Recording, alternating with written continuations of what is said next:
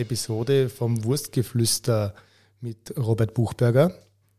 Die letzte Episode mit der Mutti ist auch wieder super angekommen. Danke, dass ihr euch die angehört habt. Und es war wirklich eine sehr emotionale Folge vom Podcast.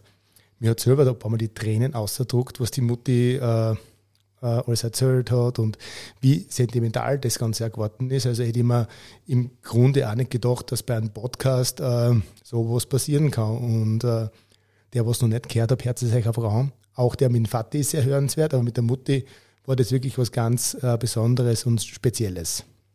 Heute freut es mich ganz, ganz Besonderes, dass ich einen neuen Gast äh, beim Podcast äh, bei mir habe. Und äh, das ist richtig cool, nämlich äh, der Thomas Hoffmann von der Fleischerei Hoffmann aus äh, Hollerbrunn ist bei mir. Der macht eine Steiermark-Reise, besucht uns als Niederösterreicher in der wunderschönen Steiermark und es war echt eine, eine spontane Geschichte, weil ich gesagt habe, du, eigentlich, wir sind zwar Fleischhocker, zwei Metzger aus Österreich, beide innovative, coole Betriebe und wir reden sowieso. Jetzt, äh, warum nehmen wir das nicht gleich als einen Podcast auf und äh, so können wir euch äh, an unseren Gesprächen teilhaben. Und äh, wir nehmen den Podcast wieder in Böller auf äh, ober unserem Geschäft. Der Thomas, äh, eben Thomas und seiner Freundin gerade unser Betrieb zeigt in Böller wo er einmal äh, überall durchgehen hat können. Wir haben uns schon das angeschaut, schon ein bisschen was verkostet. Wir haben wieder einen Wein mit dabei. Äh, der Thomas hat mir einen mitgebracht vom, der, vom Weinviertel, von Ihnen selber. Da wird er vielleicht kurz noch was erzählen. Ich habe einen oststeirischen Wein aufgemacht, den werden wir dann äh, gemeinsam verkosten.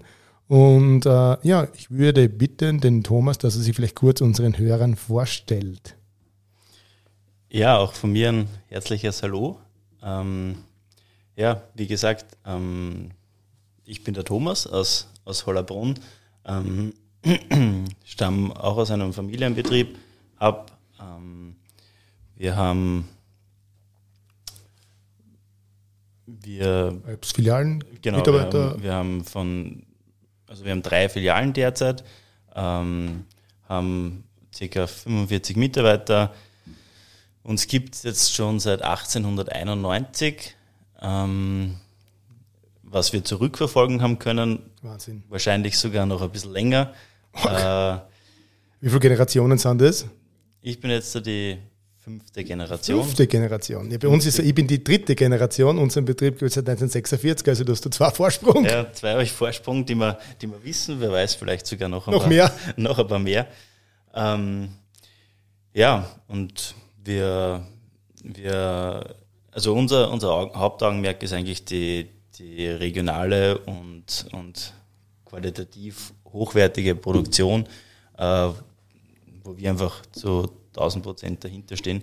Eben, und da haben wir schon viele, viele Gemeinsamkeiten, wie wir schon festgestellt genau. haben heute, weil das ist ja genau an das, was wir in der Steiermark oder in Oststeiermark setzen oder auf das, was wir setzen.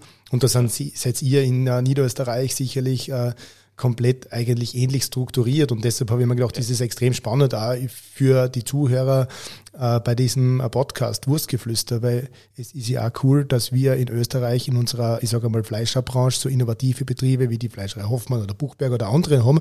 Und das war auch meine äh, Idee, dass man eben auch mit Kollegen über die Fleischbranche, über, ich sage einmal, die Regionalität, über den Genuss spricht. Und äh, das ist wirklich cool, dass wir heute einmal da gemeinsam drüber reden. Oder wie siehst du das? Ja, genauso. Also es war ja doch sehr spontan, wie du mich ja, vor zwei Tagen angerufen hast, ob ich nicht mitmachen möchte und wo wir eh geplant gehabt haben, dass wir einen, einen Abstecher zu dir machen. Äh, ja, und ich war eigentlich gleich davon überzeugt und haben mir gedacht, warum nicht? Ja, zwei Tage später sitzen wir schon da. Das ist nämlich auch wieder da, ja. äh, unsere Spontanität, was uns, glaube ich, auch auszeichnet äh, zusätzlich zur Qualität. Und äh, magst du vielleicht kurz deine Heimat ein bisschen vorstellen, äh, wo du herkommst, der Gegend?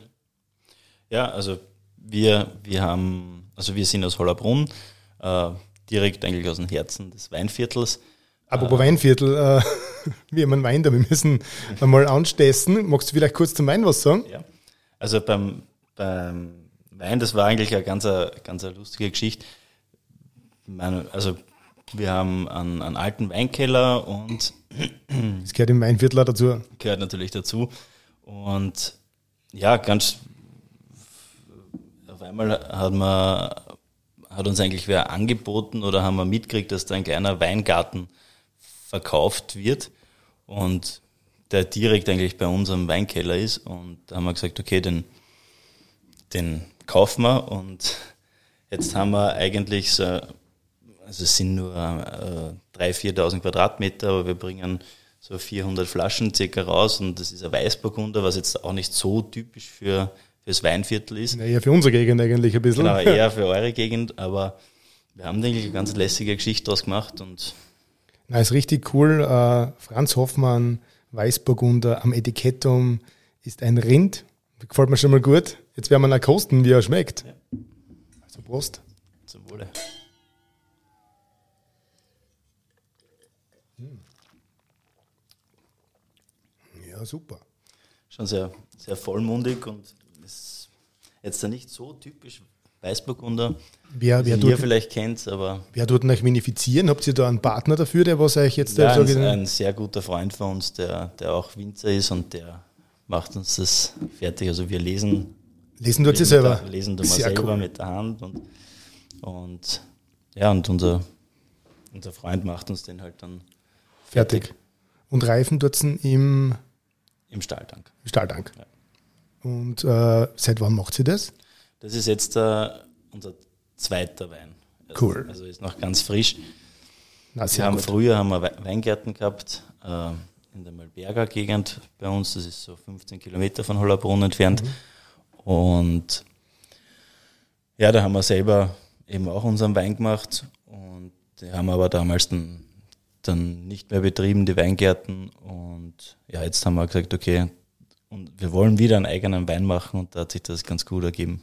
Ja, und ich glaube, das ist auch so eine, eine, super Kombination zwischen Fleisch, Wurst, Schinken und Wein, was uns auch die Spanier oder Italiener schon lange vormachen, wo wir jetzt da auch das echt gut kombinieren können, weil man einfach als, äh, ich sage mal, äh, gute Fleischereien einfach super Kooperationen mit Winzer machen kann, zu einem guten Essen oder zu gutem Fleisch einfach ein guter Wein passt. Genau. Dass man natürlich selber macht, das ist noch einmal eine, eine Stufen höher, aber, aber äh, schon sehr, sehr spannend und ich glaube auch sehr zukunftsreich, weil man sieht sehr, wie sich der Wein in Österreich entwickelt hat, auch international gesehen. Und für mich waren auch die Winzer im Endeffekt immer gewisse Vorbilder äh, seitens der Vermarktung, seitens der Qualität und äh, und äh, ich habe selber einige Freunde, was Winzer sind und von denen lerne ich da auch immer ganz gut. Und das wird dir wahrscheinlich gleich gehen, oder? Ja, und das passt halt auch perfekt zusammen. Also du kannst halt Essen und Wein ist halt, gehört halt zusammen.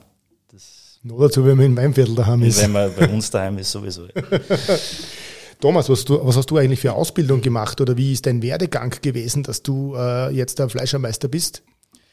Ähm, ich habe eigentlich, für mich war immer klar, dass ich in die Gastronomie ein bisschen reinschnuppern möchte, habe aber damals schon mit, mit 13, 14 Jahren schon immer mitgeholfen auf den, auf den Festen bei uns und war aber nie also war mir nie so sicher, mache ich es jetzt wirklich, mache ich es nicht und habe dann die Tourismusschule in, in Retz noch weitergemacht, weil das hat mich einfach am meisten interessiert und ich habe gesagt, okay, Gastronomie kann man, wenn dann auch super mit der Fleischerei verbinden, das passt einfach auch zusammen und habe dann die Tourismusschule gemacht, war dann auf Saison dazwischen, dann war ich kurzzeitig in der Firma wieder, wo ich aber eher so Warenausgang mitgeholfen habe und mitgemacht habe. Und dann habe ich gesagt, okay, jetzt mache ich die Fleischerlehre nach noch. Das war puh, vor circa fünf Jahren, habe ich dann die Fleischerlehre erst gemacht. Und jetzt da eben vor kurzem die, die Meisterprüfung noch gemacht. Wann hast du die Prüfung gehabt? Die Prüfung habe ich gehabt vor einem Monat. Ich gratuliere, also frisch gebackener Meister. Danke, danke. Bei mir ist schon ein bisschen her. Ich habe meine Meisterprüfung 2002 gehabt. Also ich habe eigentlich Jubiläum jetzt, 20 Jahre. 20 Jahre Fleischermeister. Und äh, aber cool, dass du den Werdegang auch so gemacht hast, weil bei mir war es eigentlich ähnlich. Ich habe Handelsschule gemacht in Hartberg, bin halt da äh, drei Jahre in Hartberg in die Schule gegangen, nach der Volksschule und Hauptschule in Böllau und äh, habe dann nach der Handelsschule den, äh, im elterlichen Betrieb die Lehre gemacht, Bundesheer und dann die Meisterprüfung. Und äh, Hast du immer schon gewusst, dass du, in, dass du Fleischer wirst oder hast eigentlich zwischendurch einmal überlegt, anders was zu machen? Na, es war, es war irgendwie schon, schon immer, werde ich schon machen, ist sicher, aber dann ist eben mit, mit Gastronomie und dann auf einmal hat mich ein Freund angerufen, hey, willst nicht kommen, ich bin uh, auf Saison, wir brauchen wen. Uh, dann habe ich mir gedacht, okay, schauen wir mal, wie es weitergeht. Und ja, warst du denn auf Saison? Dann war ich auf Saison, dann war ich eine Zeit lang beim Roten Kreuz, sehr stark tägend in, in Vorarlberg, in Lech. Wirklich? Wo in Lech? Im Berghof. In Lech, ja. Im Service oder in der Küche? Service. Im Service, wirklich? Service, ja. Cool. Ja, und dann bin ich eigentlich eh, bin ich in die Firma so reingewachsen und habe halt dann Caterings übernommen, habe halt eher dann die, die andere Richtung ein bisschen gemacht in der Küche und ja, und dann ist halt schon immer mehr gekommen, dass ich sage, okay, eigentlich will ich das weitermachen. Und ja, dann habe ich gesagt, ich mache mal die Lehre nach. Die Lehre hast du zu Hause gemacht? Die Lehre habe ich zu Hause gemacht und wir haben in Hollerbrunn die Berufsschule, was sich ja auch ganz gut ergeben hat. Genau. Also war das eigentlich, wir haben in Österreich oder in Hollerbrunn ja auch eine HTL für Lebensmitteltechnologie. Genau. War das für die nie äh, so als Thema, wo du aus Hollerbrunn bist, dass du dorthin gehst? Es war schon, schon ein Thema, aber mir hat damals einfach so die, die Gastronomie und Hotellerie einfach taugt und ich habe gesagt, okay, das möchte ich, wurscht was, ich möchte zuerst einmal das machen und ja, und deswegen ist das dann eher mit der, mit der Lebensmitteltechnologie ein bisschen, ja, weg, bin ich wieder weggekommen davon. Bei mir hat es das damals ja schon gegeben, die Schule existiert ja schon länger und ich habe mir das damals auch angeschaut, ob ich nicht in die HTL für Lebensmitteltechnologie gehen sollte. Und äh, nach der Hauptschule war eben die Frage und mir war es dann im Endeffekt zu technologisch. Und äh, ich habe dann gedacht, ah, ich lieber bleibe ich bei uns in der Region zu Hause und äh, lerne den Beruf in der Zeit, weil die Handelsschule hat drei Jahre gedauert, die HTL waren fünf gewesen. Und in den zwei Jahren, wo ich jetzt also nach der Handelsschule fertig war, habe ich dann eigentlich den Beruf schon gelernt gehabt und habe das Handwerk erlernt. Und äh, ich weiß auch nicht, was aus mir geworden war, wenn ich HTL gegangen war, weil vielleicht kommst du dann zu sehr auch in den technologischen genau. Bereich äh, rein und äh, ich habe halt eher das, sage ich mal, Rechnungswesen, BWL äh, in der Schule gehabt. Mhm. Wir haben sogar in der Handelsschule noch stenografiert. Ich weiß nicht, ob du das kennst. Das ist so eine, so eine eigene Schreibweise Nein, von früher, wo du mit Punkterler und Stricherler machst, weil dort die Medien noch nicht gegeben. Also sogar das habe ich noch gelernt. Mittlerweile kann ich auch nichts dafür. Also alles, was man im Leben lernt, ist dann auch nicht so wichtig. Aber das haben wir sogar noch gehabt und ähm, ich habe dann halt in äh, Beruf gelernt.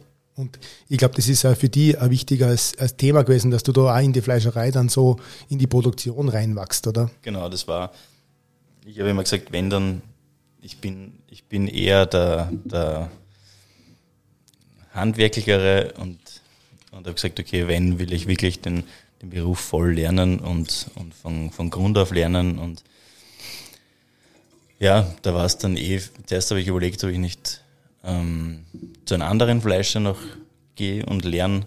Äh, war aber dann einfach für uns, ich habe in der Firma halt einfach, ich bin braucht worden und habe dann gesagt, okay, mache ich es daheim und kann einfach wirklich mitarbeiten und kann auch, kann auch was Sinnvolles machen und muss jetzt nicht da die drei Jahre runterdrücken. Und das war bei mir das Gleiche. Bei mir war es nämlich damals so, das war 1997 äh, wie da, ein paar Jahre her. Wie War ich auch schon vier? wie ich daheim angefangen habe und wir haben keinen Computer gehabt im äh, Betrieb. Das heißt, äh, der erste Computer ist so 1997 mit mir gekommen und äh, da hat man die Schweineabrechnungen eigentlich alle noch händisch gemacht, alles mit Taschenrechner oder mit Rechenmaschine. Die äh, ganzen Lieferscheine sind händisch geschrieben geworden. Da hast du so Durchstreit Durchschlagspapier Papier gehabt, genau. Das haben wir noch immer. Ja.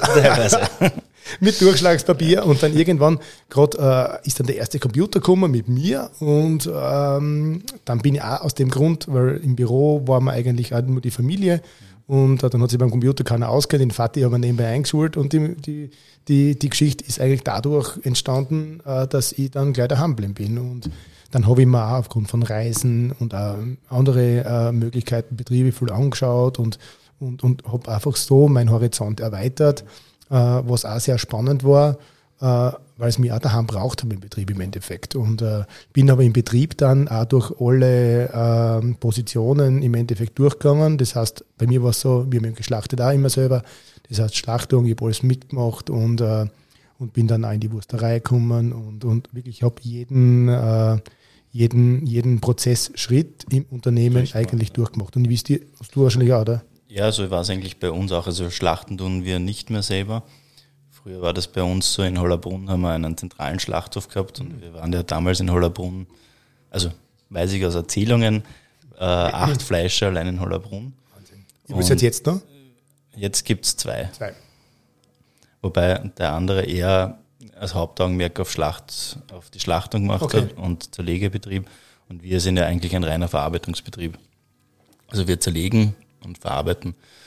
Ähm, deswegen die Schlachtung habe ich jetzt da nicht mitbekommen, aber sonst von der Zerlegung bis zum fertigen Produkt habe ich eigentlich alle Stationen durchgemacht. Bei mir war dann immer das Hauptaugenmerk schon auf der, auf der Wurstproduktion, also beim, beim Kutter und das ist auch das, was ich jetzt eigentlich hauptsächlich mache und die, die Einteilung von der Produktion, genauso wie den Einkauf und, und mich um einen Teil vom Verkauf kümmere. Wie viele verschiedene Produkte macht denn ihr?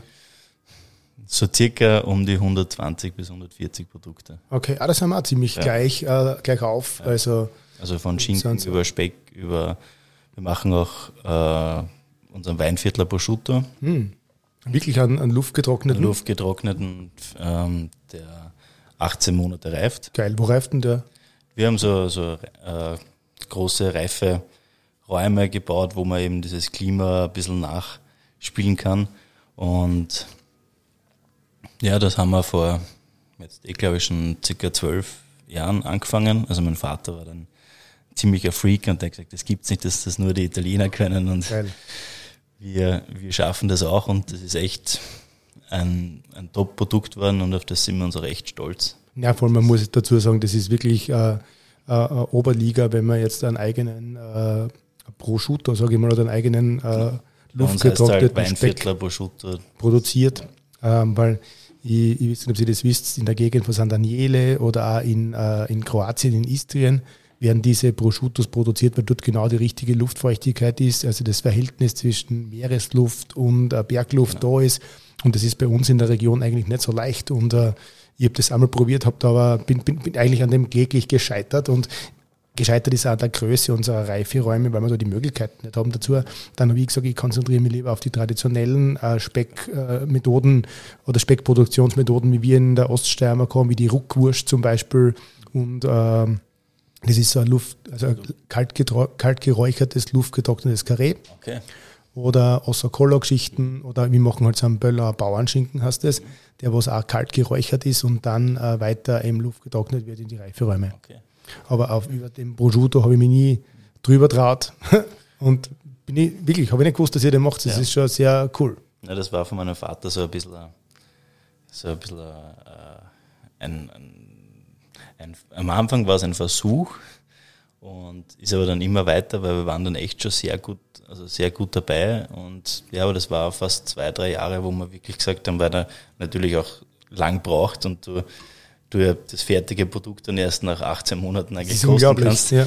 Jetzt ist es halt drei Jahre lang gegangen und wir haben halt dann wirklich jedes Monat an, anders gemacht und ein bisschen wieder mit, äh, mit mehr Salz, weniger Salz, mehr, mehr Luftfeuchtigkeit, weniger Luftfeuchtigkeit und haben da halt ewig herum dann und jetzt haben wir sogar noch einen Schinken gefunden von früher. Wirklich? Ja, der ist noch immer top. Also das, das ist schon, schon interessant bei so luftgetrockneten Schinken. Ja. Ja, na, ich bin ja, weißt du, dass ich eine Ausbildung gemacht zum Cortador. Na, Das ist äh, spanischer Schinkenschneider. Das war sehr spannend. Da haben wir die ersten Ausbildungen in, in äh, Österreich letztes Jahr gemacht äh, bei Vulcano, bei uns in der Südoststeiermark. Und äh, die Spanier haben ja eigentlich einen eigenen Beruf des Cortadors.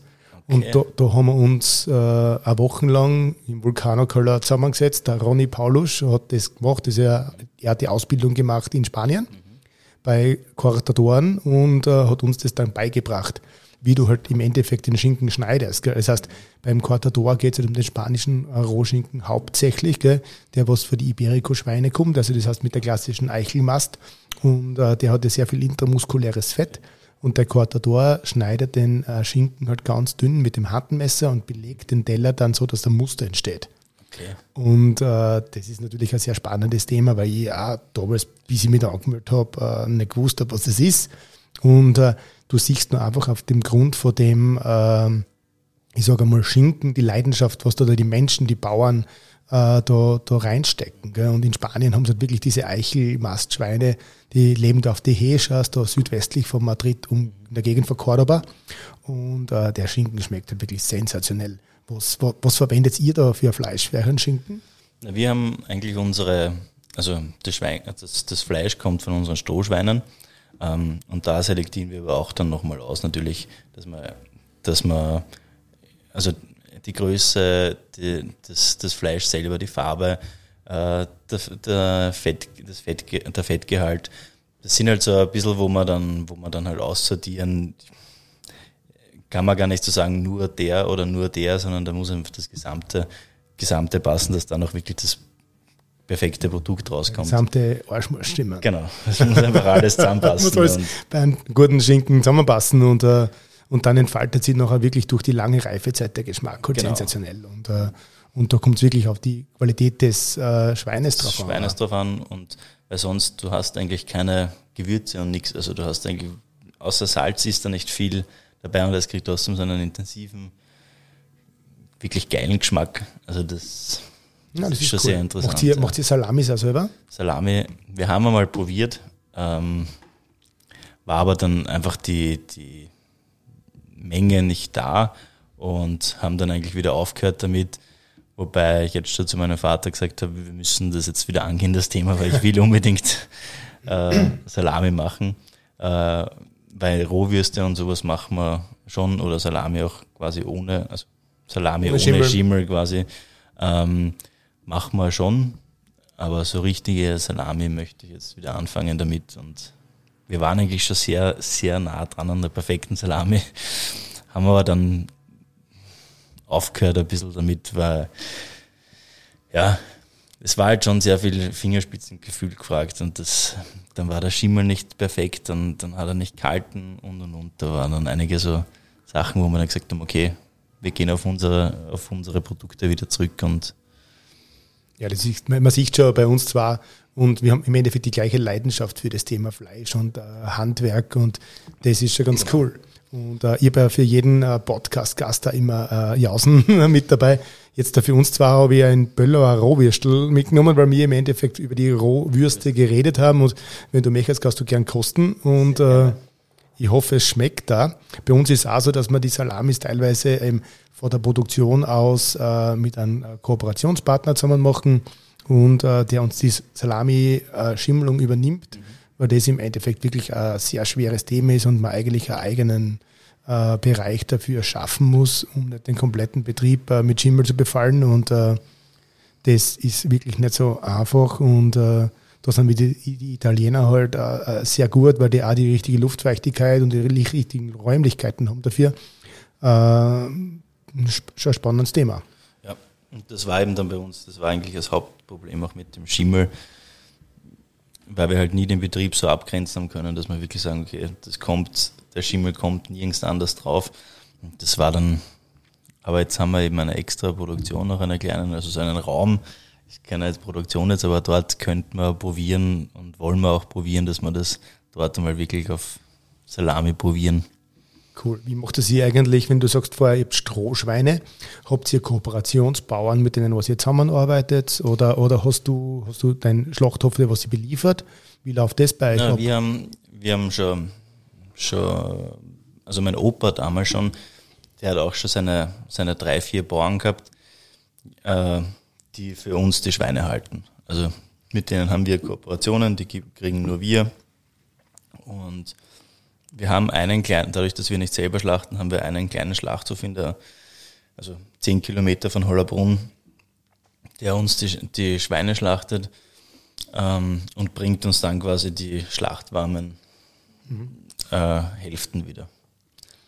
Tut sie noch warm breten?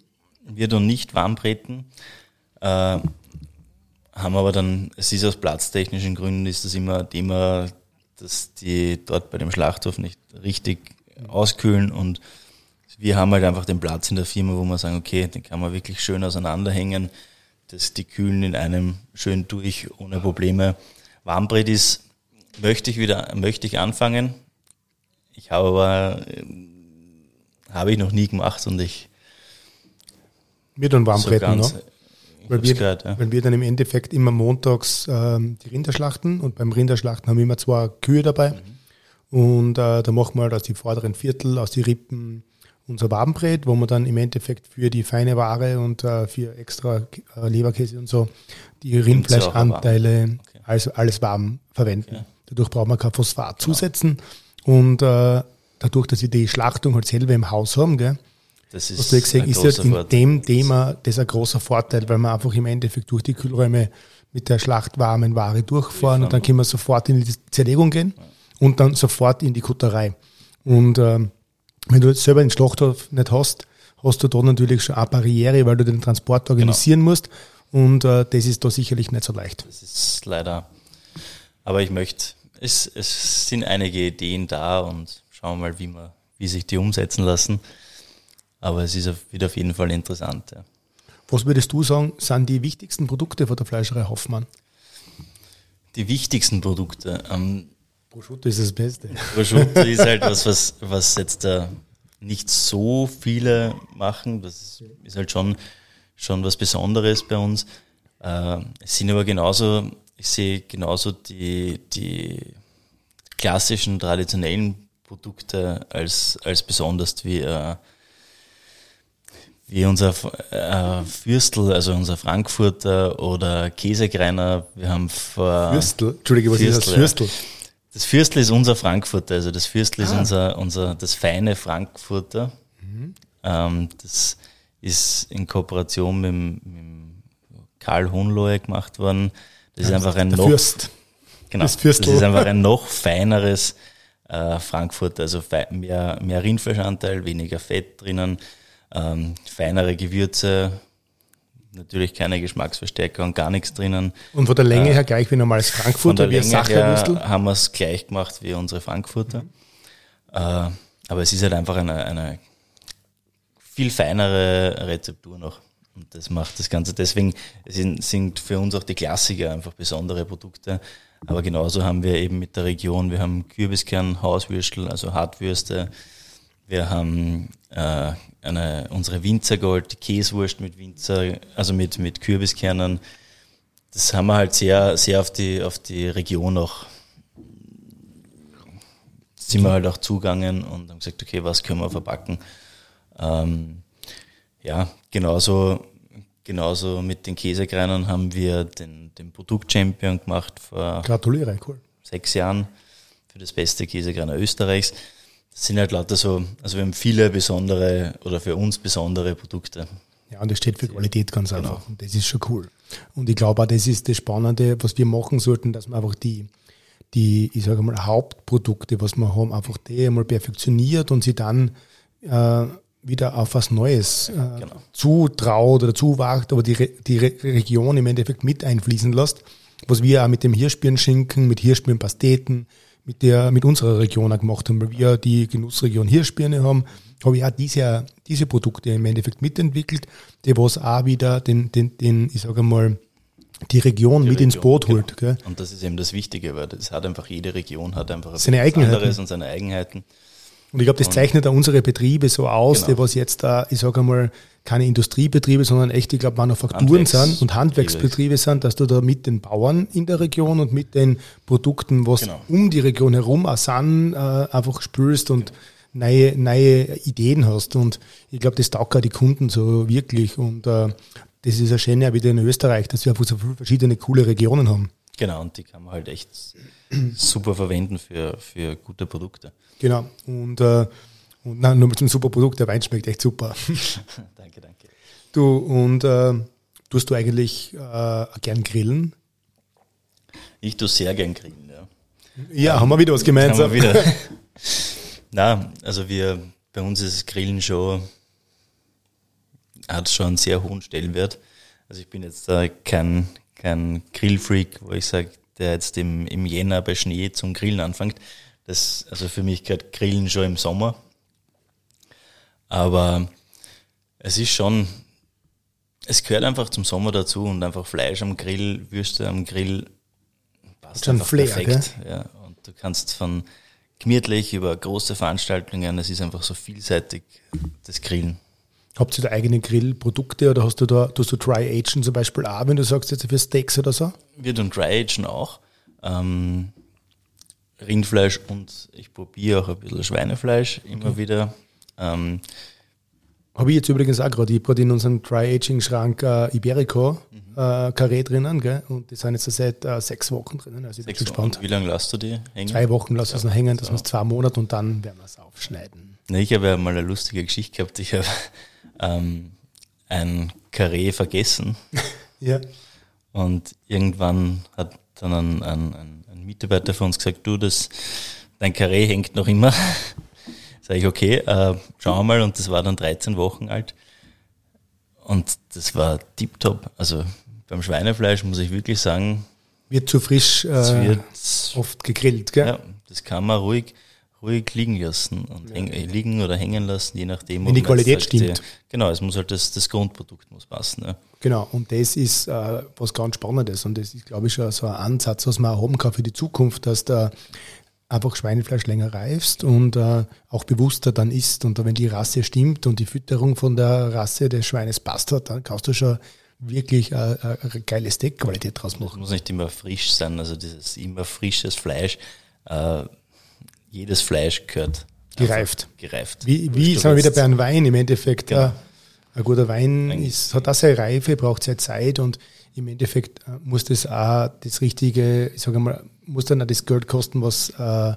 verdient genau. das Produkt dann im Endeffekt. Natürlich du verlierst auch durch das Reifen. Also beim Dry verliert man natürlich einiges an, an Gewicht und, und ich glaube, da ist auch wieder cool, dass du sagst, du isst das sowas nicht jeden Tag. Und wenn genau. du einfach Freunde oder die Familie einladest zum Grillen, dass du dann sagst, ah, jetzt nehme ich mal richtig äh, was wirklich Leibendes. Was kurz aus und das gönnen wir uns jetzt ja. einfach. Und äh, also ich glaube, da ist gerade ein gutes Steak das Thema. Wo habt ihr die Rinder oder wie, wie macht ihr das? Mit die, die Rinder haben wir aus der, aus der, aus der Lahr-Gegend hauptsächlich. Ähm, das ist für uns so 30, 40 Kilometer mhm. entfernt. Da haben wir ähm, einen äh, Fleischerkollegen, der, der uns die Rinder schlachtet und, und uns dann bringt und der kauft uns quasi, also der besorgt uns die Rinder aus der, aus der Umgebung bei ihm und weil wir in der Inhollerbrunn und Umgebung nicht mehr viele Schlachthöfe jetzt da haben und auch keine kleinen. Äh, jetzt haben wir gesagt, okay, ist das eigentlich eine ganz gute Geschichte. Wie geht es euch mit den Bauern in der Region von Hollerbrunn? Also, äh, ich sage mal, Viehbauern? Ähm, werden immer weniger. Derzeit geht es noch, äh, wird aber leider immer weniger. Wir haben unsere zwei, drei Bauern, wo das auch, wo das auch passt. Ähm, also wir haben kein Problem noch, dass wir, okay. dass wir Fleisch bekommen. Hm, ja, wird in Zukunft sicherlich auch schwierig werden, dass genau. wir die Bauern da halten. Und es ist ja bei uns so, dass wir bei einem Wortschweinprojekt dabei sind, wo man generell den Bauern auch mehr zahlt äh, für genau. das Produkt. Also dass wir haben der eben Bauer, diesen Strohschweinaufschlag. Genau. Den, und da hast du eine gute Qualität. Das ist bei uns genau. teilweise über dem Bio-Standard, wo jetzt die Schweine genau. gehalten werden. Gell? Und, äh, und du hast eine super Qualität im Endeffekt. Genau, das ist einfach das Wichtigste, dass du auch ein, ein, ein ein gutes Produkt machen kannst. Das muss halt einfach die Qualität passen und auch das Grundprodukt passen. Was, weil wir gerade beim Grillen waren, was grillst denn du am liebsten? ähm, am liebsten, das ist sehr schwierig. Also ich stehe auf Würstel, also es, es taugt mir einfach. Würstel. Würstel, Würstel. es ist schon, äh, es gehört für mich genauso eben ein Käsegreiner, Berner Würstel, sowas auch dazu. Also wir haben ein relativ großes Grillsortiment im Sommer auch. Also wir haben sieben. Vor die Würstel haben wir Vor die Würstel her, mhm. ja. Was wir zusätzlich halt haben, aber genauso ein klassisches Kotelett oder, oder ähm, wenn man viel Zeit hat, wirklich gutes Bärribs, sowas. Tust du smoken? Ich tue schon auch smoken, aber eher weniger, weil ich ähm, es ist halt immer schwierig, weil wenn ich die Zeit habe, schon, wenn ich sage, okay, ich, wir, wir wollen unter Anführungszeichen schneller grillen und, und machen uns eher, äh, also ich habe nur eine Stunde, eineinhalb Zeit, dann, dann gehe ich eher eben auf Kurzbrat, also auf, auf, auf, auf Steaks zum Beispiel zurück. Äh, Gibt es ja auch schon ganz lässige Cuts, ja, cool, es muss nicht immer äh, ein Filet, Filet oder ein sein. Mhm. Es gibt ja schon wirklich ganz coole, coole also mein, Cuts. Liebl mein Lieblingscut, wenn ich das kurz sagen, ist ja eher Flat Iron. Ja, meins eher das Terrace Major. Wirklich? Ja. Cool. Aber eben, das sind so, sind, sind doch ganz coole, coole Sachen, was du man. das Terrace Major vielleicht kurz erklären für unsere Hörer? Ja, äh, das Terrace Major, das ist eigentlich ein, ein, ein Stück aus der Schulter, was eigentlich, also früher hat man das eigentlich eher verwurscht, oder wir zumindest eher verwurschtet. Äh, das ist nur ein kleiner. Wie auch. eh, Wie ein Filet eigentlich, ja, es ist ein, wie ein kleines Filet, schaut es eigentlich aus. Und ist halt auch total zart und feinfaserig. Die Deutschen sagen Metzgerstück dazu. Metzgerstück, Weil genau. die deutschen Metzger das selber für sich auf Zeiten dann geholt haben Genau. und selbst gebraten haben. Aber es ist halt, man kann es jetzt da nicht mit einem Steak, also mit einem Filet jetzt da so vergleichen. Es ist natürlich ein, bissiger. ein anderes Stück, es hat schon ein bisschen Struktur. mehr Biss, genau. Aber wenn der schön abgelegen ist, äh, ist das butterweich und echt eine super Alternative zu einem, zu einem Filet. Ja, total. Also und das ist wieder das Spannende, was man jetzt da hat, dass man sagt, man geht vielleicht einmal weg von den klassischen Genau. Cuts, sondern probiert einfach selber mal ein paar spezielle aus. Und Genau. da gibt's ein paar gute Sachen. Man darf sich natürlich nicht immer erwarten, dass das wie ein Filet schmeckt, aber ist im Endeffekt auch wie bei einem Wein wieder, wenn man das vergleichen kann, dass auch nicht jeder Wein im Endeffekt immer so, so, so lieblich ist, sondern auch Genau. vielleicht da ab und zu der, der was ein bisschen mehr Struktur hat oder ein Terroir Vollmundiger. einfach vollmundiger ist, was anderes ist. Und äh, ich glaube, da ist einfach das Wichtige bei dem Thema Fleisch, äh, dass man sich mit da beschäftigt und einfach äh, das einfach bewusst ist, essen tut. Und, und offen ich glaub, ist einfach auch Und für offen Neues. ist für das. Und ich glaube, mit dem bewussten Essen von Fleisch oder mit dem Beschäftigen mit dem Thema würde man eigentlich auch viele Probleme lösen können. Und, äh, Definitiv. und äh, das sind sicherlich so Ansätze auch für die Zukunft, dass man sagen, man, ihr genauso wie wir als äh, Fleischereien, wir haben immer schon von Anfang an das Thema Nose to Tail gehabt, weil das hat es Genau. bei uns immer gegeben. Wie das auf einmal äh, hip geworden ist, das habe ich gar nicht verstanden, weil äh, das ist selbstverständlich. Genau, es war einfach schon immer so und du hast einfach natürlich probiert, äh, auch so viel vom, so viel was, was geht vom Schwein auch zu verkaufen natürlich. Und deswegen wir haben ist nichts zum Wegschmeißen, genau, entschuldige. Und das ist ja, und das ist ganz, ganz, ganz normal gewesen. Es, was halt schon jetzt da, was wir halt sehr stark merken, sind ähm, Innereien werden immer weniger bei uns. Ich weiß nicht, wie Wirklich? das bei euch ist. Du auch im Endeffekt in den Geschäften wird es weniger, in der Gastronomie wird es aber eher mehr. Das heißt, da sieht man wieder, die Leute essen schon in der Reihen, aber vielleicht trauen sie sich nicht so zu wie zum Kochen damit, Genau, weißt du? das, das, das finde ich auch. Ja. Bei uns ist eher so im Geschäft noch eher, also die, ich sage mal, ältere Generation, die Kauft nur Leber. kaufen halt schon noch Leber und oder Nirndeln oder so, das schon noch, aber sonst ist das also von, von, der, von den Jüngeren sehr, sehr selten. Also das finde ich ein bisschen schade. Wobei ich glaube schon, in der Gastronomie, da gibt es super Köche, die was perfekte Innereien zubereiten können und über das Thema äh, kommst dann vielleicht auch selber wieder dazu, dass du es einmal probierst, wenn du in einem Lokal gewesen bist. Äh, Ich glaube, dass sich die meisten einfach nicht trauen oder jetzt da eher den, im Kopf vielleicht haben, na, das wird mir nicht schmecken, obwohl es vielleicht eh ob, Gut ist. Obwohl es ihnen eh schmeckt vielleicht. Ja. und Innereien sind schon, also ich is schon gerne Innereien. Ich weiß nicht, wie es dir geht, aber ich habe Wenig, aber so ab und zu schon. Ja. Ja, also bei uns ist ja das klassische steirische Beuschel, also die Beuschelsuppen, unser, unser, un- unser Klassiker in der Küche, gell? Und äh, das wird hauptsächlich aus Herzln gemacht, gell? Und Wir machen auch unser, unser Beuschel eher aus Herz und Zunge. Habt ihr eigentlich äh, Küche dabei, eine große? Ja.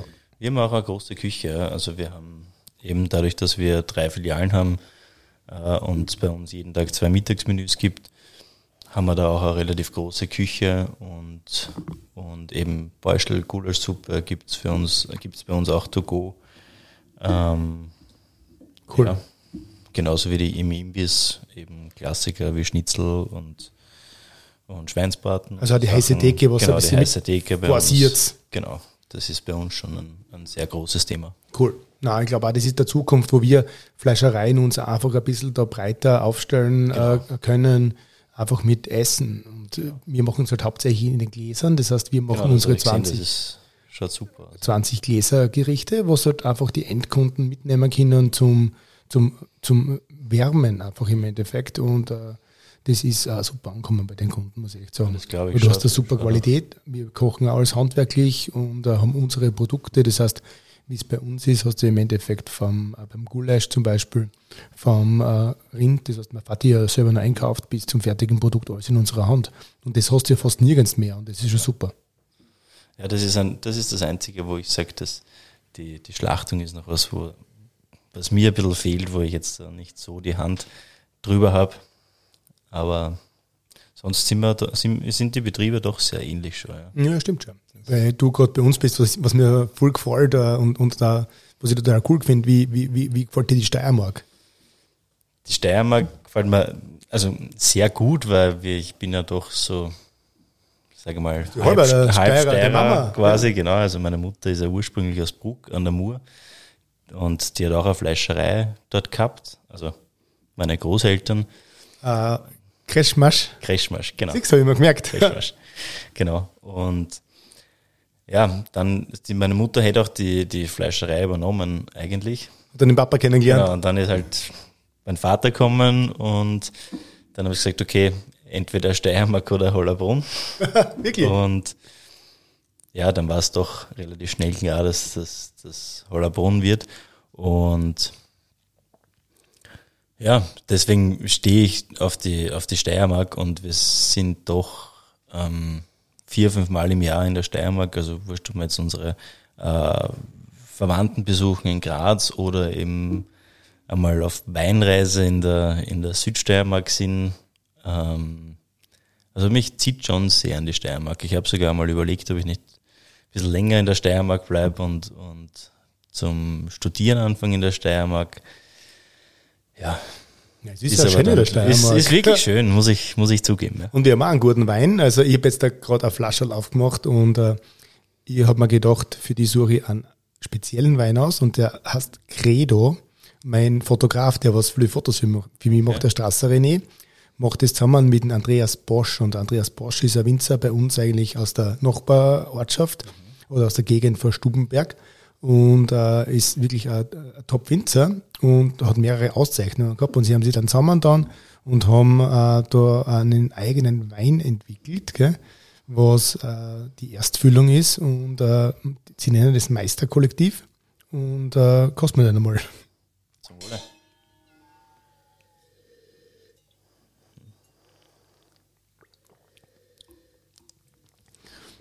Der ist schön kräftig gut zum Trinken. Passt da gut zu einem Böller Rohwürstel. Passt. Passt Sie sind schon zwei, dreimal ausgezeichnet worden, glaube ich, wirklich international mit dem, äh, mit dem Wein und äh, Sie haben unten stehen, Credo, am Anfang war der Wein. Bei uns, bei uns war am Anfang die Wurst. Genau, bei uns war am Anfang die Wurst. Na, aber es ist auch sehr interessant, also da merkt man auch die, die, die andere Stilistik vom Weinviertel zur, zur Steiermark. Das ist und auch, schon gesagt, sehr interessant. Wie gesagt, der Oststeiermark, weil wir haben, wir haben ja der ganzen, also ich sage mal, von der, das ist alles Interessante wieder vom Böllauer Tal. Also du siehst, der Weinbau fängt bei uns in der Südsteiermark halt an, in der Steiermark, Ost, Südoststeiermark und geht bis zum Böllauer Tal eigentlich. Also bei uns ist der letzte Ausläufer der, der, der Weinregion Steiermark. Das macht ja die Region oder das Tal, das Böllauer Tal ein bisschen aus, dass wir so vielfältig sind.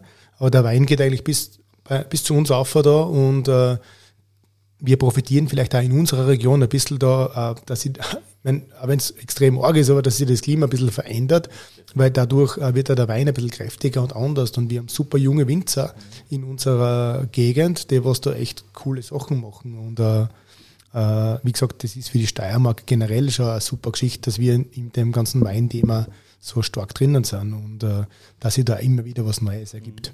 Nein, man merkt auch, also wir, wir fahren doch sehr oft ähm, auch in die Steiermark eben Weinkosten und das ist schon, schon auch interessant, einfach das, das ein bisschen den Unterschied zum Sehen und es macht einfach Spaß auch. Wobei ich muss auch sagen, wenn die Steiermark daheim hast, ich trinke sehr, sehr gerne äh, grüne Veltliner und äh, Riesling. Also das heißt, ich Da habe ich da was mitgenommen. Danke, ja, der Freimischer. Da bin ich ja in dem Thema drinnen, weil das passt einfach zu Niederösterreich und das passt ja. zum Weinviertel und zur Wachau. Und äh, das, das, das trinken wir ja auch sehr, sehr gerne und da haben wir auch äh, im Endeffekt perfekte, coole Winzer in der Gegend. Und äh, also da können wir im Endeffekt auf ganz Österreich Eigentlich, stolz sein. Genau. Darf man die Burgenländer nicht vergessen mit einem ja, natürlich, ja. unglaublich guten äh, Rotwein und äh, interessante Weißweine. Also das ja, ist schon sehr spannend. Auch, ja. Das ist schon sehr spannend. Jetzt kommen wir vom Wein wieder zur Fleischerei. Äh, ich habe mir gedacht, ich stelle dir die Frage, wie würdest du die Fleischerei der Zukunft sehen? Ich glaube, die Fleischerei der Zukunft ist, ist eh sehr ähnlich, glaube ich, wie, wie wir den Weg gehen. Ähm, es muss einfach, es muss einfach qualitativ hochwertiger produziert werden und weg von dem, von diesem Massenprodukt gehen. Weil es ist einfach, man muss nicht jeden Tag einfach kiloweise Fleisch essen. Es, Fleisch soll halt wieder was, was Besonderes werden. Das war früher auch schon. Bei, früher bei uns hat's, also bei, bei meinem Opa und bei meinem Vater damals, es hat nur einmal in der Woche Schnitzel gegeben und nicht jeden Tag Schnitzel, wenn man wollen hat. Das war einfach, und diese Wertschätzung, finde ich, gehört einfach wieder her und, und es muss einfach hochwertig, gutes äh, Fleisch und Fleischprodukte äh, wieder am Tisch kommen und einfach dann weniger wieder und, und ich glaube, das ist einfach der, der Weg, wo man hin muss, dass man von diesen großen Produkten und einfach immer nur Wurstsemmel, Wurst, das, das, das, ähm, das muss nicht immer sein. Im Zug zu dem Genuss Genau, wieder. zum, zum Genuss zurück und ja, und einfach eine und auch ein bisschen innovativer wird. Ein bisschen Klasse statt Masse. Genau. Und genau. im Endeffekt auch die Transparenz den, den Kunden im Endeffekt genau. äh, äh zeigen oder zeigen, äh, herzeigen, äh, was unser Handwerk im Endeffekt ausmacht oder wie schön das Handwerk auch sein kann. Gell? Genau, das ist äh, es kann schon, kann schon, man kann schon öfter äh, Fleisch und Wurst essen, ist natürlich, soll auch so sein, aber mir fehlt halt einfach ein bisschen die, die, die Wertschätzung äh, für die Arbeit, weil die Arbeit, viele, genau, viele, viele Leute wissen ja gar nicht mehr, wie viel Arbeit dahinter steckt. Genau, das vor, vor einem lebenden Tier, sage ich mal, bis zum fertigen, bis zum fertigen ja. Würstel oder Fürstel. Das sind, halt also, halt, doch, sind halt doch sehr viele Arbeitsschritte und auch, und auch natürlich Kosten. Na klar. Und dass das dann keine drei Euro als Kilo kosten kann, äh, sollte eigentlich äh, klar sein. sein und ja. da leidet immer was in, in dieser Wertschöpfungskette darunter. Und äh, äh, ich glaube, die Zukunft kann im Endeffekt nur so gestaltet werden, dass man einfach dem, äh, ich sage einmal, den Lebensmittel, den Preis gibt, äh, der was auch verdient hat. Genau. Und da, da glaube ich, können wir nur gemeinsam mit unseren Kunden und äh, mit, die, mit der Bevölkerung an einen Strang ziehen da. Genau.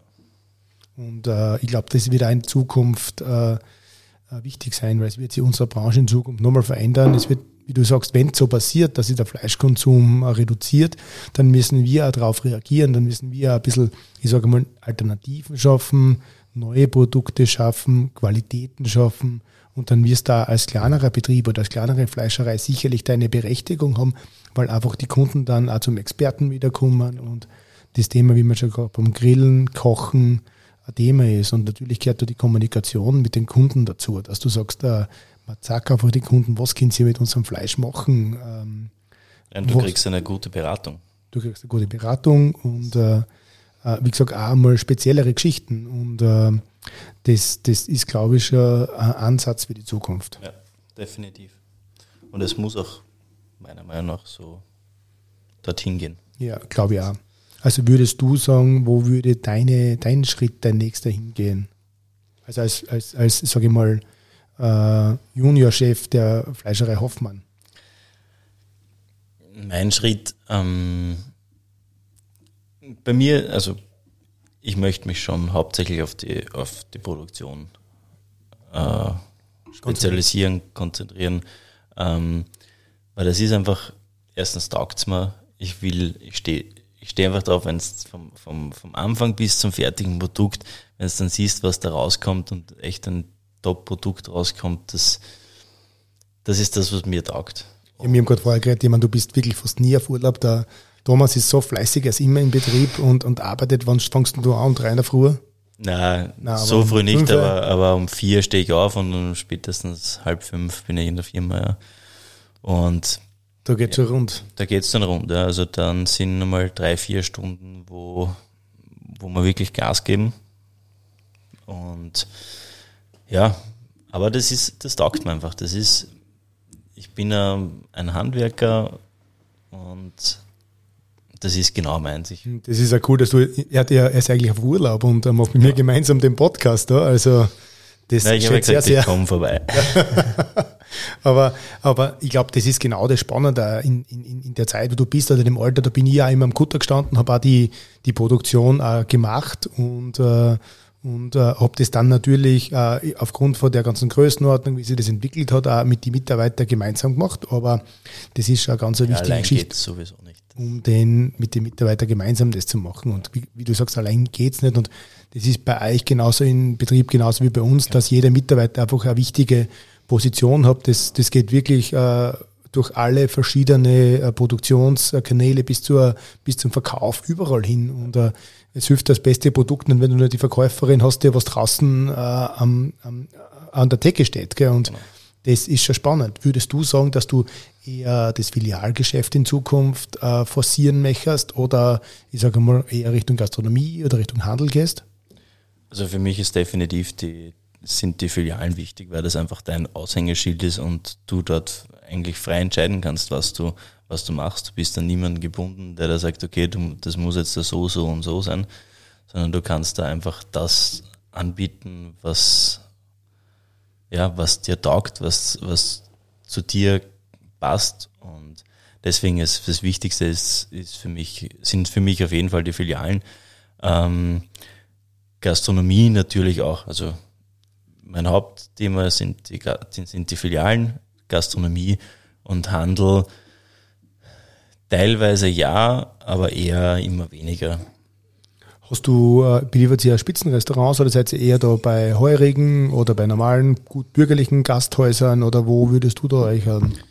Ähm, wir beliefern eigentlich von, von Haubenlokalen bis zu Heurigen, also quer durch. Wir haben in der Umgebung, wir haben doch äh, noch Gott sei Dank ein paar Heurigen, äh, genau, genauso super Lokale. Also wirklich von, von bis. Also Hotels. Hotels teilweise noch. Ähm, ja. Ist auch wieder gleich wie bei uns im Endeffekt. Wir haben auch wirklich vom Haubenlokal über die gutbürgerliche Gaststätte bis hin zum äh, Buschenschanklokal zur Imbissbude. Und ich glaube, das ist auch ein, gut, ein, guter Mix. Den genau. braucht man, glaube ich, auch. Ja. Ein guter Mix, den was du brauchst und auch im Endeffekt, was auch für die äh, sage mal, Lokale cool ist und auch für die Kunden cool ist. Dass du siehst, du hast Betriebe, mit denen du was zusammenarbeiten kannst, wo wirklich nur Handwerk herrscht und die, was auch im Endeffekt auch in der Öffentlichkeit einen guten Namen haben, gut darstellen, gute Produkte machen und das ist ein Geben und ein Nehmen da in der Hotellerie, Gastronomie, glaube ja, ich auch. Und das ist für sein. uns auch wichtig, weil ich sage einmal, ein Haubenlokal ist genauso wichtig wie ein, wie ein ganz normales Lokal, weil du, weil du einfach da bei einem Haubenlokal, sie würden jetzt auch nicht irgendein Produkt kaufen. Das ist im Endeffekt äh, wieder der Service, was man hat, weil wir von Anfang an mit, dem, mit der Philosophie von Nose to Tail einfach alles haben. Genau. Und du kriegst halt bei uns viele oder einige Heugen kaufen halt bei uns noch wirklich für, für die Blunzen und machen die Blunzen selber oder nur das Bauchfleisch und machen sich den Speck dann selber. Und Wie bei uns. Ja. Das, das, ist halt schon auch schön. Und sowas, sowas ist, halt, ist das, was mir taugt. Das ja. Na, total. Und uh, wie gesagt, uh, das, das, das, das, diese, dieses nicht abhängig sein von uh, ich sage mal, einer Art und Weise der, der, der, Verkaufsmöglichkeiten genau. ist halt auch wieder eine coole Möglichkeit, dass man sich breit aufstellt und das habe ich immer so gemacht oder habe auch versucht zu machen. Das war ein Grund, warum ich dann auch Filialen aufgesperrt habe, dass man gesagt hat, okay, lieber, wie du gesagt, bei einer Filiale kann ich selbst gestalten und selbst walten, auch wenn es natürlich nicht der einfachste Weg ist.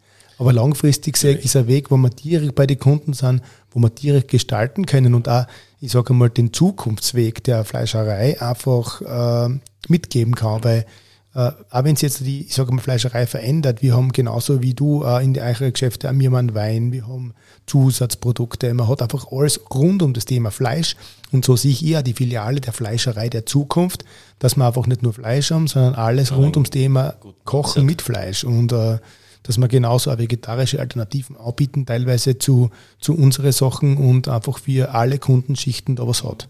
Ja, und du kannst auch einfach viel besser auf die Kunden eingehen.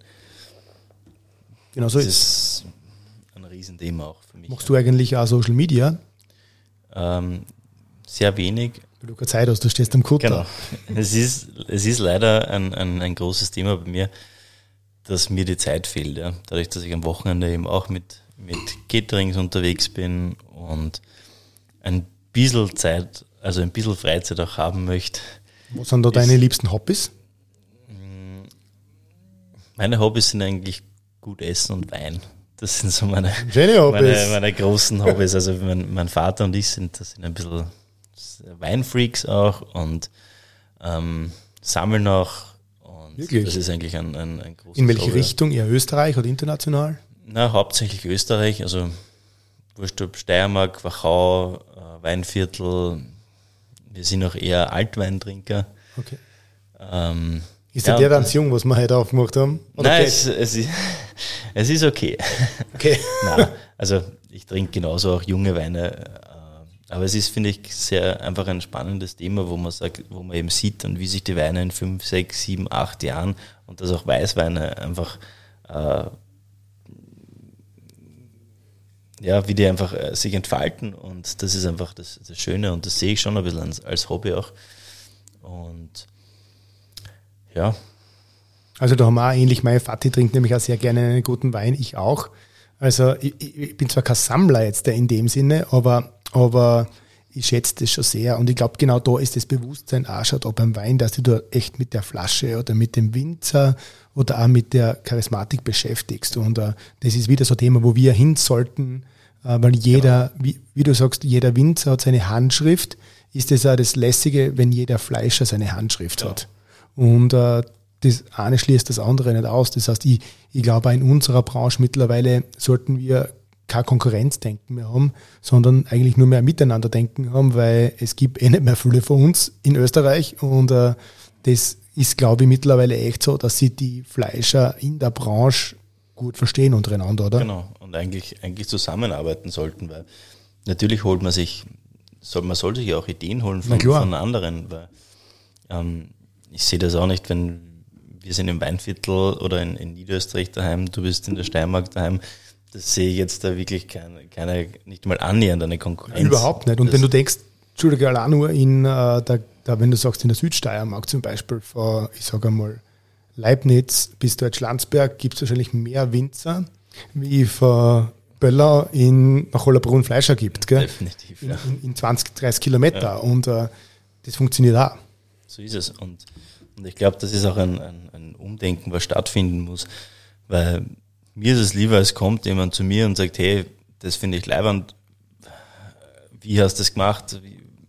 Und, und der kann sich vielleicht von mir dann auch was abschauen. Oder das ist ja viel schöner, wenn man sagt, man, man arbeitet gemeinsam zusammen oder dass man sagt, man hat vielleicht auch Produkte, ähm, Die man gegenseitig austauschen kann. genau, man hat vielleicht mal Produkte von, von, von dir bei uns im Geschäft oder Und umgekehrt, du, genau. das glaube ich ist für die Zukunft auch genau das spannende Thema, dass man sagt, die besten Produkte äh, von den österreichischen Metzgern zum Beispiel Genau. einmal zu, zu bündeln und dann äh, verkaufen zu können. gemeinsam rausgeht. Ja. Zum Beispiel, man jetzt, da denke ich da in einem Podcast äh, da äh, öffentlich, aber man könnte zum Beispiel da einen gemeinsamen Webshop machen, wo du sagst, die Beispiel, besten Metzger Österreichs äh, tun sich zusammen und tun sich zusammen und du kannst jetzt da vom Buchberger einen Leberkäse kaufen und vom Hoffmann zum Beispiel den Prosciutto. Und du hast das zusammen in einer, in einer Quelle. Und ich glaube, das wäre ein spannender Ansatz auch für die Zukunft, weil ich glaube, der. Online, der Online-Markt wird immer größer und ich glaube, dass unsere Kunden generell auch mehr probieren möchten und du kriegst das nicht. Weil es fährt jetzt da Genau. wieder kein, ich sage einmal, Grazer schwer nach Hollerbrunn und kein Wiener wieder nach Böllau. Genau. Und ich glaube, dass wir da mit solchen Kooperationen schon in der Zukunft auch gemeinsam was äh, gut schaffen ich können. Und definitiv. das ist auch wieder das Lässige, dass unsere Generation, so wie man, ich bin jetzt zwar ein bisschen älter wie du, aber ich zähle mich noch dazu, ich schaue jung aus. genau Nein, aber dass man da eigentlich äh, zusammenarbeiten. zum kann. Zusammenarbeiten kann und vor allem, was schon das Coole ist, meine, meine Mutti gell, hat ge- im letzten Podcast auch gesagt, ma, die, da haben die Freundinnen gesagt, ma, du heiratst einen Fleischhocker. Äh, puh. Mittlerweile, glaube ich, haben wir das geschafft und das, das ist schon äh, auch cool, dass man auch in der Gesellschaft wieder wahrgenommen wird, positiv wahrgenommen wird und dass man einfach mit so Menschen wie du oder ich bin in unserer Region einfach den Stand des Metzgers wieder ähm, salonfähig, also nicht wieder, das ist blöd gesagt, weil unsere Eltern, Großeltern haben das perfekt gemacht, gell? aber es war zwischendurch einmal eine schwierige Zeit, was das Image betrifft. Gell? Genau. Und äh, das Image haben wir jetzt da einfach wieder, glaube ich, bekommen eigentlich, ja. Wieder bekommen. Also die Wertigkeit, wo sich unsere äh, Großeltern, Urgroßeltern, Eltern auch schon immer verdient haben, genau. kommt jetzt wieder zurück, jetzt weil einfach eine neue Generation das einfach, glaube ich, schon mehr schätzt. Genau. Und das, man merkt ja auch, es, es kommt äh, Gott sei Dank das Umdenken ja, und teilweise wir, von den Leuten. Und wir coole Typen sind. Und das natürlich. Nein, aber das, das Umdenken ist ein, ist, ein, ist ein Riesenthema und das, das merkt man, weil es, ich merke es auch in unserem Freundeskreis, äh, es kommen immer wieder oder immer mehr Leute und sagen, hey, hast nicht was Leibendes, ich habe was Besonderes, äh, können wir da nicht irgendwie oder, oder, oder hast nicht was, hast irgendwas für mich? Und das ist schon, schon der richtige Ansatz.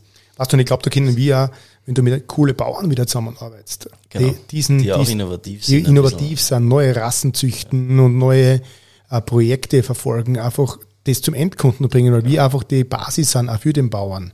Und wenn der Bauer eine coole Rinderrasse zum Beispiel wiederbelebt und züchtet, braucht er auch eine Vermarktungsschiene, weil da tut sich der wieder schwer. Und wenn genau. man sich da zusammen tut, gell, hast du einfach unglaubliche Möglichkeiten. Ja, und man kann das einfach wirklich gemeinsam machen und, und endlich weg von diesen, na, du nimmst mir ein Geschäft weg, ich nehme dir ein Geschäft weg oder keine Ahnung. Das, das glaube ich, wird auch in Zukunft nicht der Fall sein, ganz einfach. Und, äh, und äh, glaube schon, dass da der Gemeinschaftsaspekt wirklich im Vordergrund stehen sollte. Und äh, wie gesagt. Ja, du tretest einfach gemeinsam auch stärker. Einfach du, du, du kannst halt viel mehr, viel mehr machen gemeinsam. Ja, also bin ich ganz bei dir. Und äh, wie gesagt, ich glaube, da sind wir schon bereit, auch eine, in eine neue Zeit zu gehen. Glaube ich auch. Ja. Allein in dem, dass wir einen Podcast machen. was auch, was auch früher wahrscheinlich unsere Eltern gesagt haben, ah, was macht denn der? Ich habe jetzt eine Wurstplatte gemacht, eine Schallplatte. Und du okay. warst selber mal DJ, hast du gesagt. Ja, und, äh, schon ein bisschen her. Da wäre die Mutti gestern gefragt, mal, da, da, zuerst, das glaubt, der spinnt, der Bub, der macht auch Wurstplatten. Und äh, dann, wie es aber die, die, die, wie wir dann wirklich dann geschätzt worden sind für das Projekt, mhm. gell, ist es im Nachhinein gekommen, äh, bei ihr, hat, eigentlich ist es ja gar nicht so blöd gewesen. Und das sind so Geschichten, wie einfach unsere Generation gemeinsam in so einem Familienbetrieb mit den Eltern oder so zusammenwächst wieder. Und da ist natürlich auch gut, wenn du sagst, du hast jetzt das Know-how von den Eltern, weil das war eine andere Zeit, eine andere. Äh, das ist auch wichtig, das Know-how. Genau, und das ist extrem wichtig. Und das, das, das können wir äh, von den Rezepturen her und so schon weiterverfolgen. Und äh, das ist schon. Wir haben auch weniger Arbeit gehabt. Genau. Das war eine andere Zeit, aber aber na, es ist schon, glaube ich, ein, ein, eine sehr spannende Branche und äh, schon cool. Ja. ja, und ich glaube, man muss einfach diesen einen guten Mix zusammenbringen, dass man sagt, okay, traditionell, modern, Handwerk, das kann man einfach ganz gut verpacken. Genau so ist. Ja, cool. Hast du noch eine Frage an mich? Ja, schon. Also mich würde schon interessieren, wie, wie, auch, also wie ist das du das, das weiter vorstellen oder wie ist das du deine Firma eigentlich weiter vorstellst oder die nächsten Jahre eigentlich? Eigentlich beschäftigt mich extrem mit dem Thema der, der Fleischerei der Zukunft und das ist auch was, was man wirklich, äh, womit man sich ja beschäftigen sollte, weil ich glaube, das Ernährungsverhalten der Menschen wird sich ändern. Wir haben eine andere Zeit, Inflation, äh, Energiepreise. Wie, wie, wie geht es weiter? Wie kochen die Menschen? Also das heißt, äh, wie verändert sich der Haushalt? Weil die Leute sind berufstätig. Äh, du kochst vielleicht am Wochenende oder grillst am Wochenende. Unter der Woche brauchst du aber ein schnelles Gericht und uh, da bin ich eigentlich so, dass ich die Zukunft so sehe, dass wir einfach uns noch breiter aufstellen. Aber wenn wir schon breit aufgestellt sind, dass wir noch weiter in die Tiefe gehen, uns einfach, ich sage mal, mit noch mehr Partner vernetzen. Ich werde dann natürlich diesen, oder wir arbeiten gerade an unseren Webshop, dass wir den verbessern. Wir haben ja das eigene Buchberger App. Also unser Plan ist der, dass man in Zukunft auch über das App Bestellungen machen kann, dass du jetzt zum Beispiel wenn du jetzt da in der Arbeit sitzt und sagst, ah, siehst du, es ist Freitag, aber ich schaffe es jetzt fast nicht mehr, dass du deine Bestellung schon machen kannst, dass du vielleicht nur mehr abholen musst am nächsten Tag. Super. Ah, dass wir Abholstationen vielleicht schaffen äh, und dass man eben in diese Richtung, die, ich sage einmal, die, die, die äh, das Internet oder die, die neuen äh, Medien einfach mit unserem traditionellen Handwerk verknüpfen kann und einfach da in die Richtung gehen. Und an dem äh, werde ich arbeiten. Das ist eher ein schönes Projekt wieder. und, äh, und wie gesagt, eher in diese Richtung gehen, die wird keine Filiale mehr öffnen oder so, weil das, wir haben eh jetzt der achte, das reicht. Also ich glaube, ich genug zum tun. Da haben wir genug zum tun, aber wir haben dadurch auch acht Vertriebsmöglichkeiten und acht Möglichkeiten, einfach im Endeffekt unsere Produkte oder Produkte von Partner als, äh, als, als ich sage mal, als Drehscheibe zu sehen. Und äh, das ist die Geschichte, wo ich arbeite dran, dass man einfach wirklich diesen Webauftritt und die Möglichkeit, unsere Produkte zu vorbestellen oder zu auch bestellen, weil wir haben also einen Online-Shop, wo du jetzt da, ich sage mal, mit Next Fresh innerhalb von 24 Stunden geliefert kriegst, schon auch äh, zu, zu, zu, zu, zu, zu probieren. Und das funktioniert schon ganz gut und da haben wir sicher noch viel Potenzial. Aber wie du gesagt hast, genau das Darius Major Cut zum Beispiel, kriegst du fast nirgends. Genau. Wenn wir das an, du kannst das bei dir oder bei mir bestellen, dann könnte es schon eine Stärke sein genau. von uns. Und, äh, und da mit guten Züchtern zusammenarbeiten, wie gesagt, ist sicher in Zukunft genau die Thematik, dass ich sage, äh, ich will mit guten Schweinebauern, mit guten Rinderbauern zusammenarbeiten, wo es dir wohl passt, wo der Kontakt passt, wo Freundschaften entstehen. Und äh, da sind wir auch gerade wirklich in ein, auf einem super Weg und äh, da wird es in Zukunft wirklich einiges kurz tun. Und das hat nicht mit Größe zu tun, sondern auch mit besser werden. Das ist so meine Geschichte. Also ich will nicht unbedingt größer werden, sondern einfach besser. besser werden. Wirklich äh, für die Mitarbeiter ein gutes Arbeitsumfeld zu schaffen, dass die Mitarbeiter gern arbeiten kommen, dass das alles passt, dass wir selber eine Freude an der Arbeit haben. Und ich glaube, dann kommt der Erfolg äh, irgendwann ja, von alleine. Ja, super. Ja, dann ja, danke, Thomas, dass du dir die Zeit genommen hast. Äh, dass wir da gemeinsam unseren Podcast aufgenommen haben und äh, es war sehr cool. Hat mir echt taugt und äh, ja, wir werden, glaube ich, noch ein Glas Wein trinken, nachdem du jetzt da Wein sammelst. werden wir schauen, dass wir in der Steiermark noch alles Gutes haben oder was wir in unseren äh, Kühllagern noch finden. Und äh, werden wir schon noch was finden. Werden wir was finden. Danke, dass du dir die Zeit genommen hast. Gerne, gerne. War schön. Danke. Gerne. Bis zur nächsten Episode von Roberts Wurstgeflüster. Die kommt dann, wenn es fertig ist. Danke fürs Zuhören.